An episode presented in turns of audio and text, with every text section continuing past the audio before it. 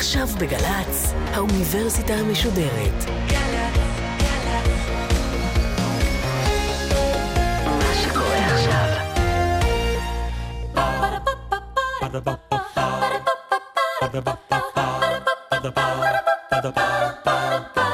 האוניברסיטה המשודרת מציגה מבוא ל עם קובי מידן והסמסטר טקסטים מכוננים של הישראליות והפעם שיחה עם הדוקטור גדי טאוב מהאוניברסיטה העברית על אלטנוילנד מאת בנימין זאב הרצל עורכת ראשית מאיה גאייר שלום לכם. אנחנו מתחילים היום קורס חדש באוניברסיטה המשודרת, והקורס הזה עוסק במה שאנחנו קוראים לו הטקסטים המכוננים של חיינו כאן.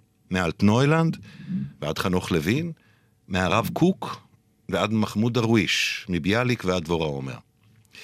יש כאן טקסטים שחשיבותם מוקנית להם מהשפעתם התרבותית, הציבורית, אולי פעם, אולי היום, ויש גם טקסטים שהחשיבות שלהם נוגעת בעצם העיסוק שלהם בעורק מהותי של חיינו כאן, לאו דווקא מכיוון שהם צברו הרבה כוח והשפעה.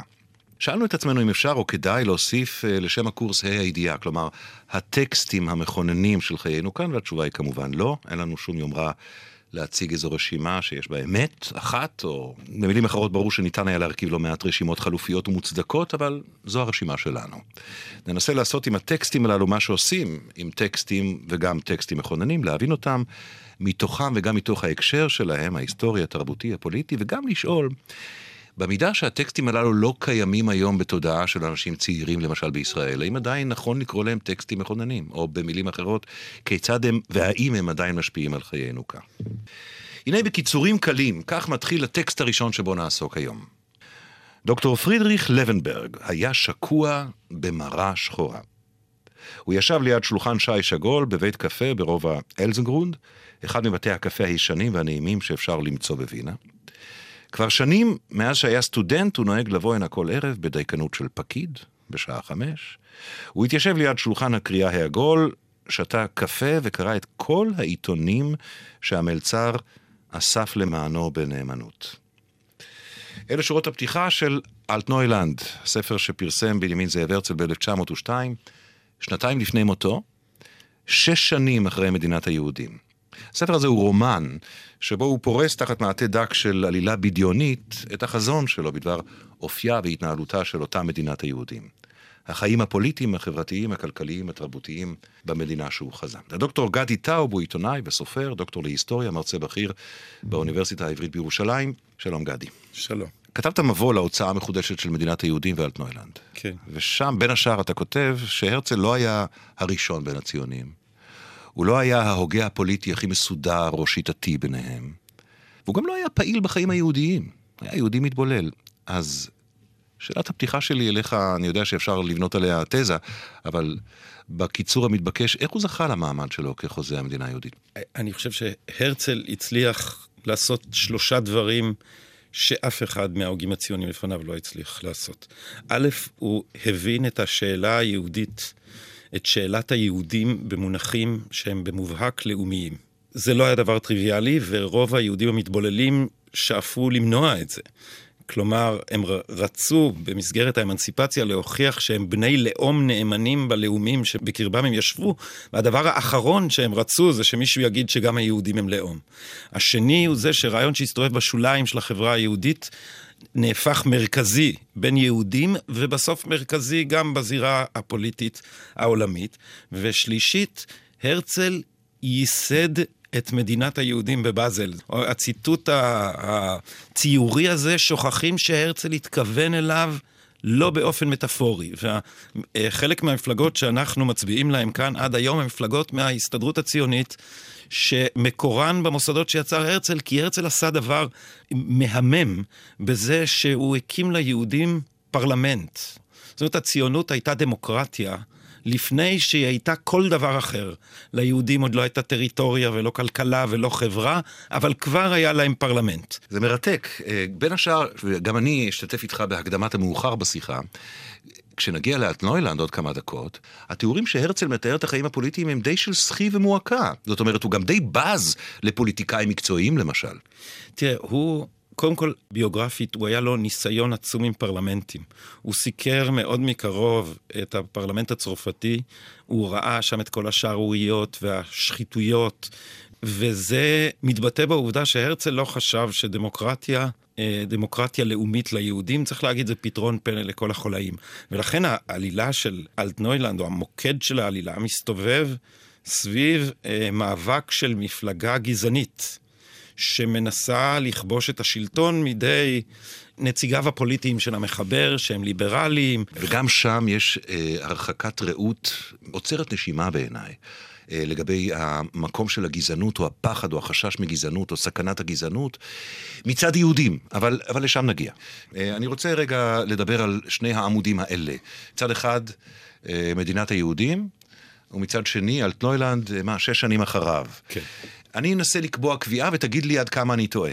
מדינת היהודים היא המסמך הכללי שבו הוא מנמק, שבו הוא מתאר בקווים כלליים איך נגיע לשם, למשל איך תהיה עלייה מאורגנת וכולי, ואילו אלטנוילנד הוא יותר אה, יורד לפרטים של החיים פה. זה ההבדל?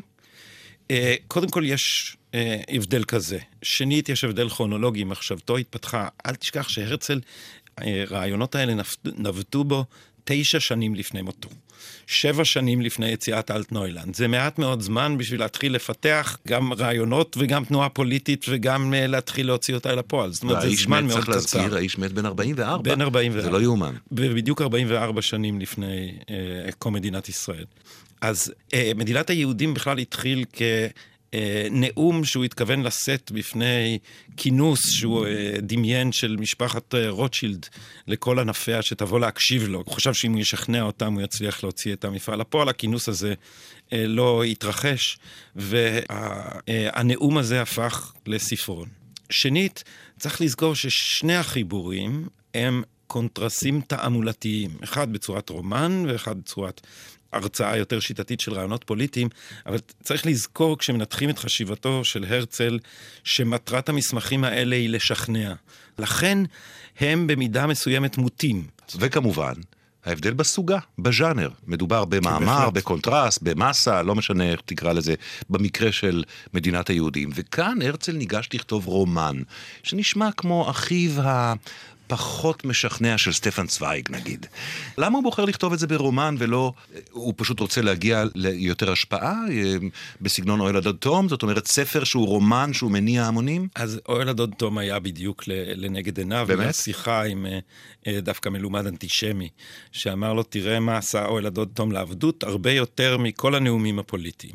אנחנו רגילים לכוחה של תעמולת ההמונים. מנקודת מבטנו אנחנו שוכחים ש...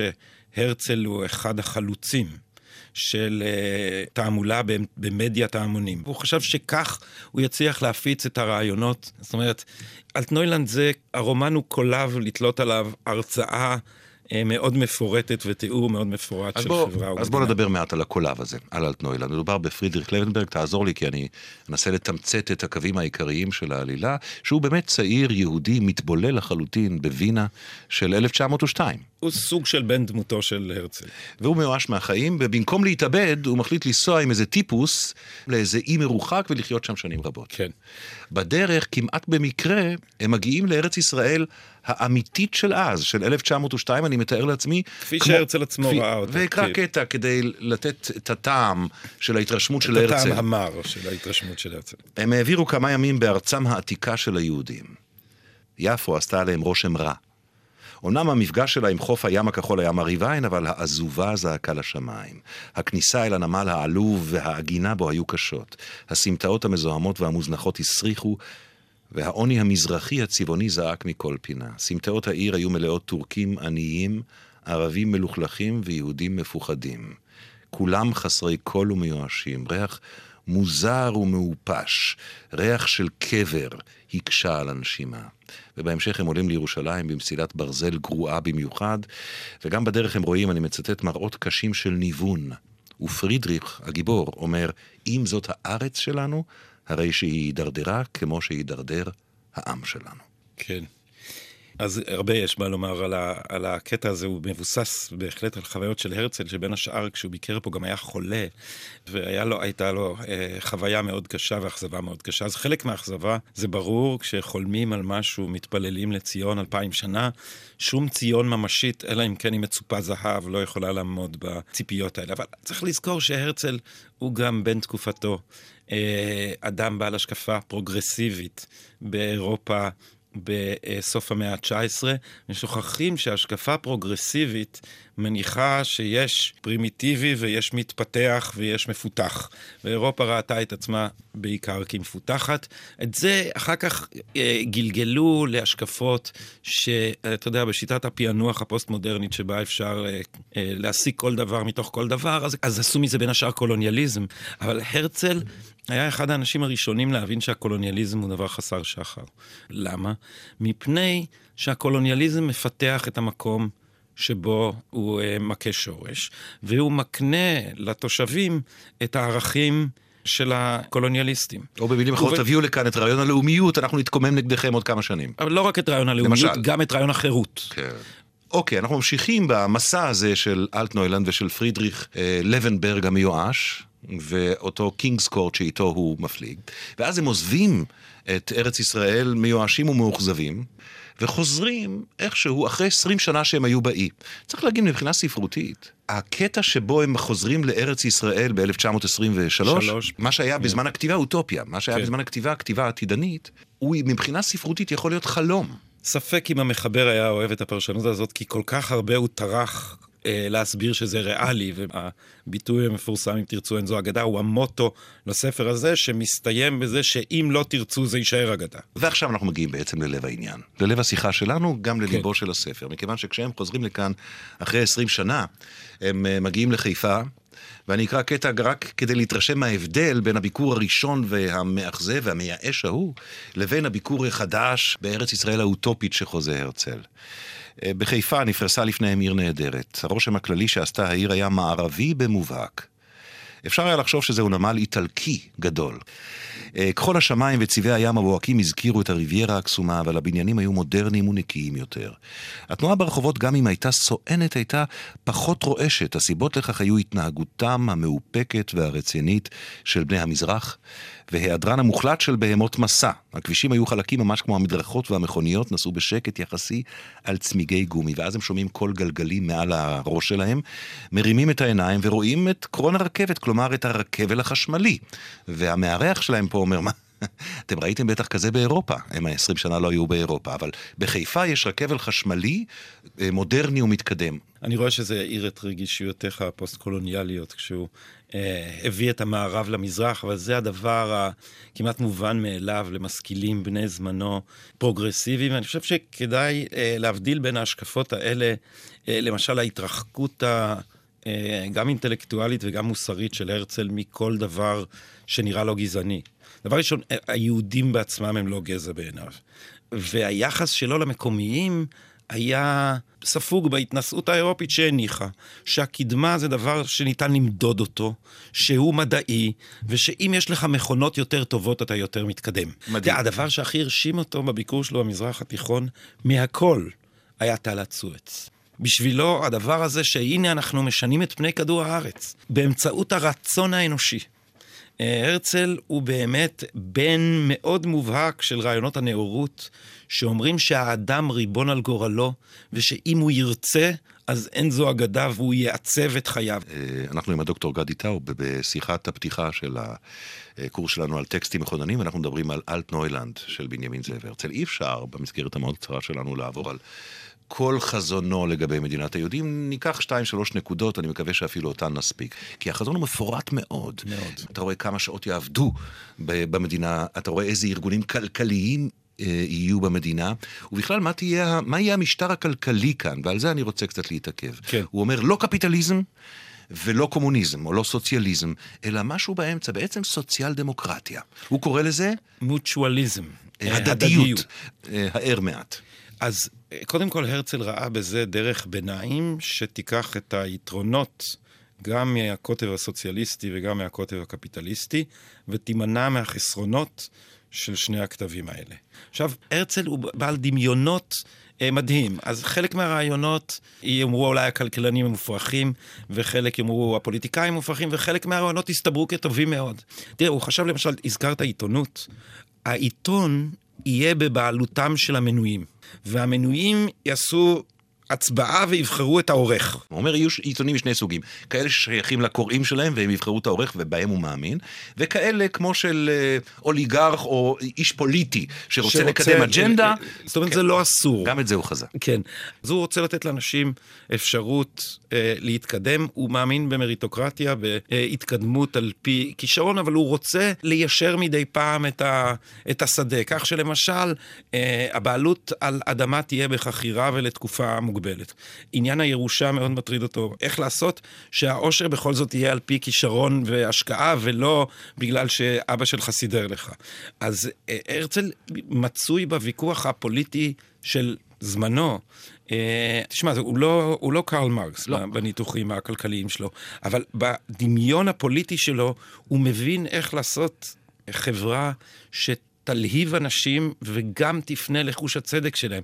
זה אה, עיסוק של הרצל באלטנוילנד בערכים, במוסר ובצדק, הוא עיסוק שמבין, כמעט הייתי אומר, בחושים אה, של פסיכולוג, שצדק זה לא דבר שיצטרכו רק לאכוף אותו בכוח, אלא זה דבר שיכול להוביל אנשים. אם אנשים ירגישו שהם הולכים להקים חברה צודקת, הדבר הזה יסחוף אותם. ועוד הערה אחת קטנה, אחד הדברים שאני חושב מאוד פיתו את הרצל, זה שהחברה הזאת, בניגוד לחולאים של אירופה, אפשר לתכנן אותה רציונלית.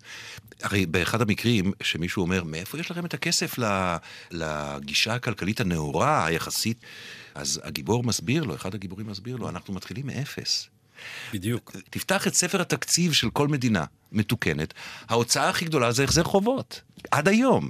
אין לנו החובות האלה, ולכן יש לנו הרבה כסף פנוי. זה מדליק. אבל גם לא רק חובות במובן הכלכלי, אלא גם אין לנו את המסורת שמגבילה ברור, אותנו, ברור. ואין לנו את אה, שלל הסיבוכים שנובעים מהיסטוריה. אז ברור. אפשר להתחיל כמו ארכיטקט שמסרטט חברה על אה, שולחן מחדש. ההתחלה מאפס היא גם הזדמנות עצומה. דוקטור גדי טאוב, אי אפשר להתחמק מהסמיה של הערבית, היא רדפה גם את הספר הזה לאורך כל חייו. כטקסט מכונן. אה, מצד אחד, הערבים בחזונו של הרצל משולבים לחלוטין כאזרחים שווי זכויות במדינה היהודית.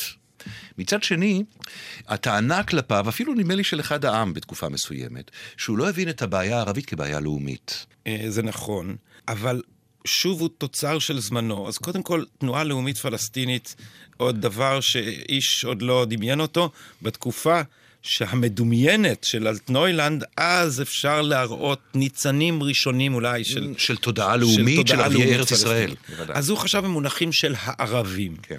אז הערבים בעיניו, א', עוד לא עברו מודרניזציה. אז זה uh, ייקח זמן. שנית, הרצל לא חשב שכל הגדרה תרבותית מיד uh, הופכת ללאומית. אז השאלה, מנקודת המבט של 1902, מה פה התגבש לזהות לאומית, היא לא פתורה. אני מפנה את תשומת לבך לזה שעד היום היא לא פתורה. כן. ועד היום הלאומיות בעולם הערבי היא דבר שהערבים מתלבטים בו ושהוא אינו יציב, והוא בטח לא מתרגם באופן ה... האירופי או באופן הישראלי מלאומיות למדינה. עכשיו, בתוך המסגרת הזאת, השאלה הזאת מאוד מאוד מעסיקה את הרצל. מכיוון שהרצל הבין ש... אפשר ללכת בשתי דרכים מהמסקנה הלאומית, וזה נכון לא רק על היהודים, על כולם. אפשר לתפוס את הלאומיות כדבר שבסופו של יום הוא האמצעי לחברות במשפחת האנושות. זאת האנושות מורכבת, היא משפחה של לאומים, ואז אתה מבין שהשני זכאי לזכות ההגדרה העצמית משום שאתה רוצה בה. דומה לתפיסה הליברלית על אינדיבידואלים. והתפיסה השנייה זה להגיד, הלאומיות שלי היא שלילה של כל זהות אחרת. אותי לימדו שזה ההבדל בין לאומיות ללאומנות. כן. אצל הרצל בפירוש יש הבדל כזה. הדבר הזה חוזר כל הזמן הוא אומר, אנשים יהיו טובים זה לזה רק כשלכולם תהיה מולדת. אז נשאלת השאלה, למה הוא לא הבין שלרשיד ביי גם צריכה להיות מולדת? רשיד ביי הוא אותו או, אה, הד- מהנדס ערבי ערבי. כן. ירושלמי עמיד, שרואה את עצמו שותף למפעל היהודי בארץ ישראל, מכיוון, וזו התפיסה של הרצל, מכיוון שהוא מבין שזה מיטיב את מצבו. כן. זאת אומרת, כשמאשימים פה את החיבור בקולוניאליזם, הרצל לא ראה את הילידים ככוח עבודה זול. זה הוא ראה חברה שבה הם משתלבים, השאלה היא איך הוא תפס את זהותם. וזה ברור שהוא תפס את זהותם כזהות תרבותית, כי הוא מתלבט בשאלה מה לעשות עם הערכים שלהם. ומתי זה מגיע? כששואלים את השאלה, מה לגבי נשים ערביות? כי הרצל, התנועה הציונית בכלל, אה, נתנה זכות הצבעה לנשים לפני שאיזושהי מדינה באירופה אה, עשתה את זה. והיה ברור להרצל ששוויון מגדרי זה חלק מהחזון שלו למדינה היהודית. עכשיו, בתרבות הערבית האישה כפופה לגבר ומקומה בבית. מאחר שהרצל רצה לתת גם מקום שווה לערבי כאינדיבידואל, כאזרח, נשאלת השאלה, המאוד תחשוב שהוא חשב על זה אז, זה הרגישויות שאלה רב כמעט תרבותית שלנו כזאת, היום, בדיוק, נכון. רב תרבותיות. אז נשאלת השאלה, מה צריך לגבור? האם אנחנו צריכים לכבד את המסורת של רשיד ביי ולהשאיר את אשתו בבית? ולהלן הבורקה. כן, פשוט שאלת בדיוק, הבורקה. בדיוק. או שאנחנו צריכים לכבד את השוויון בין המינים ולתת זכויות שוות לפאטמה, אשתו. עכשיו, פאטמה, מכיוון שהיא... זה, כולם פה הם דמויות ייצוגיות, אז הפתרון של הרצל אה, מצד אחד הוא אה, חד וחודר, ומצד שני הוא נורא מאכזב. כי הוא אומר שניהם, והתוצאה היא מה? התוצאה היא שהחברה היהודית, או המדינה היהודית, כפי שהרצל באמת מתכוון, תיתן לנשים ערביות את האפשרות לשוויון זכויות, והן יחליטו בעצמן אם הן רוצות להישאר בבית או לא.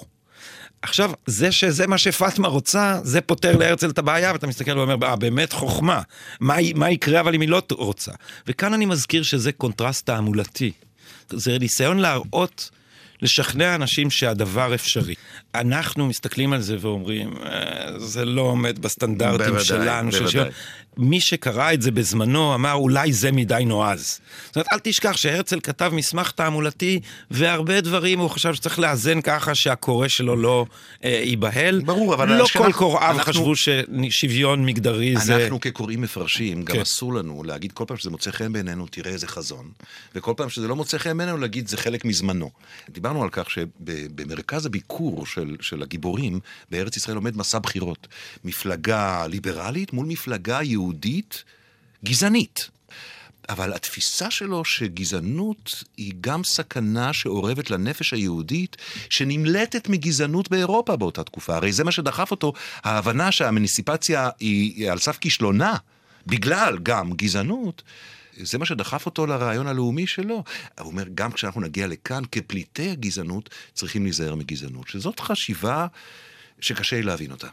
הוא חשב שהיהודים כמו כולם. במהות, והניסיון שלהם אחר, אבל אין שום סיבה שגם החסרונות של כולם לא ידבקו בהם.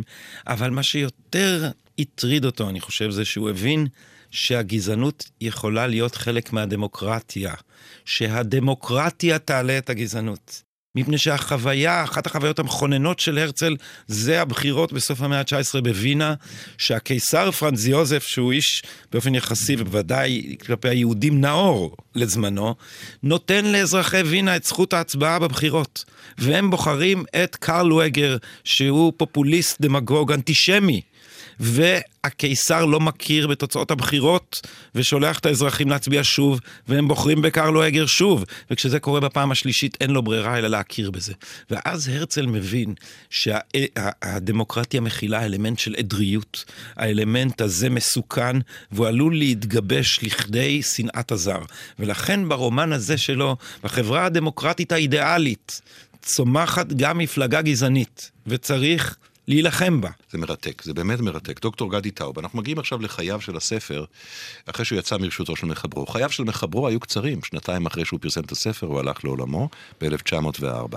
אז קודם כל, כספר, כרומן, זה ספר שכשיצא לאור הוא הצליח? היו לו, היה לו קהל קוראים גדול? בשלב הזה כבר היה עניין עצום בהרצל.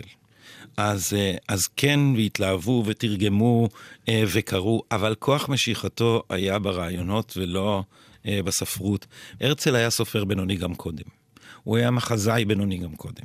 היה לו, שאיפותיו הראשונות היו ספרותיות, אבל בכל המחזות של הרצל ובכל אה, מעשיו הספרותיים, אנשים הם קלישאות מהלכות שהם גילום של רעיון, וזה תמיד שטוח ספרותית. זה לא היה הכישרון שלו. האם הוא היה שמח בזה ש... אה, ישפטו את כישרונו הספרותי, אתה יודע מה?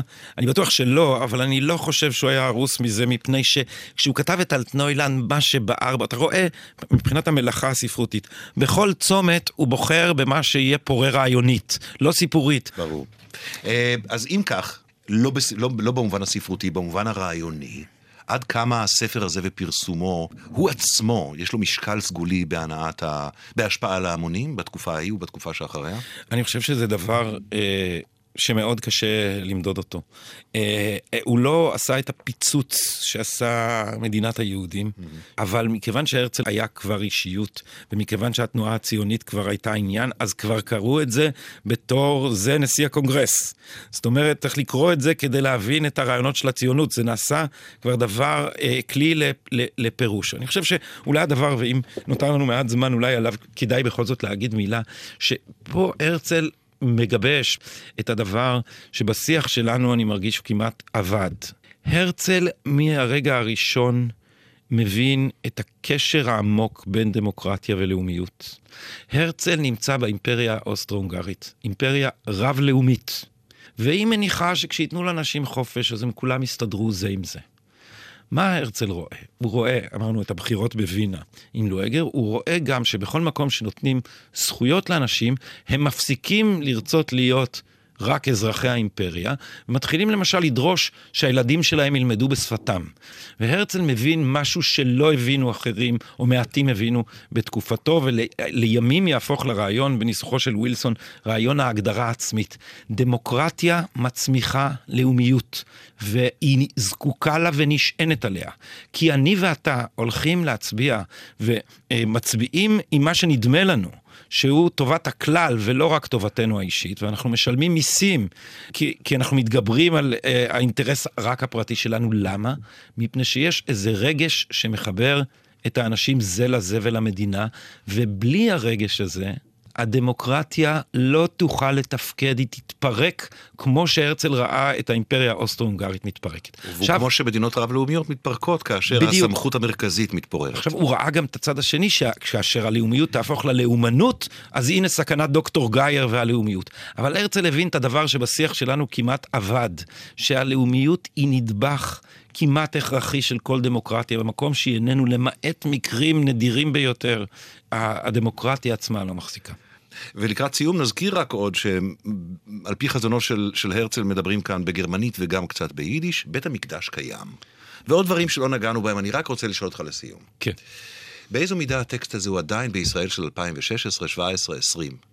הוא טקסט מכונן במובן שיש לו השפעה כלשהי על רעיונות פה, על מהלכים פה, על תודעות פה, היום. הדברים האלה אה, קשה מאוד למדוד אותם, אבל אני חושב שיש לו המון השפעות עקיפות, כיוון שהוא נספג ועבר אה, דרך מסננות אחרות אל כל כך הרבה מהדברים שאנחנו חושבים היום. ושנית, אני אה, בעד ספרות קנונית, יש לו מעמד קנוני, ולכן יחזרו אליו. ולכן חשוב לשמור על דברים שהם קנוניים כשהם בסדר גודל הזה. וכך מסתיים הספר הזה, אלטנוילנד. אבל אם לא תרצו, כל מה שסיפרתי לכם, אגדה הוא ואגדה יוסיף להיות. היה בדעתי לכתוב סיפור עם מוסר השכל, יש שיאמרו יותר סיפור ממוסר השכל, אחרים יאמרו יותר מוסר השכל מסיפור. אחרי שלוש שנים של עבודה עלינו להיפרד, ספרי האהוב, כותב הרצל, כעת מתחילים ייסוריך. יהיה עליך לפלס דרכך במבוך של איבה וסילופים, כמו בתוך יער אפל, אבל אם יתמזל מזלך ותגיע לחברת אנשים טובים, מסור להם את ברכת אביך.